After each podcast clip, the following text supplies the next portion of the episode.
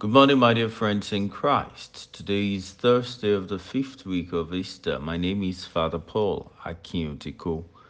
Keeping a commandment comes with great advantage. Jesus tells us, As the Father has loved me, so have I loved you. Abide in my love. If you keep my commandments, you will abide in my love, just as I have kept my Father's commandments and abide in his love.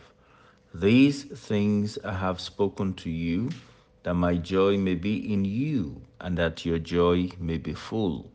John chapter 15, verses 9 through 11. Dear friends, there is a new dimension that Jesus gives to keeping the commandments. The keeping of the commandments ensures that we have life filled with love, life filled with the love of Christ, for he tells us, if you keep my commandments, you would abide in my love.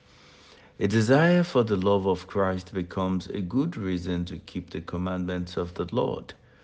This is very different from the thought of a boring life that scares many from keeping the commandments. Although keeping the commandments sets us apart, it also gives us joy in the presence of the Lord. Jesus tells us, These things I have spoken to you that my joy may be in you and that your joy may be full.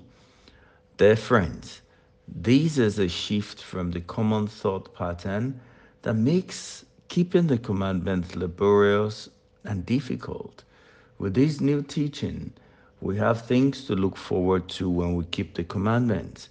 We stay in the love of God and our joy is full.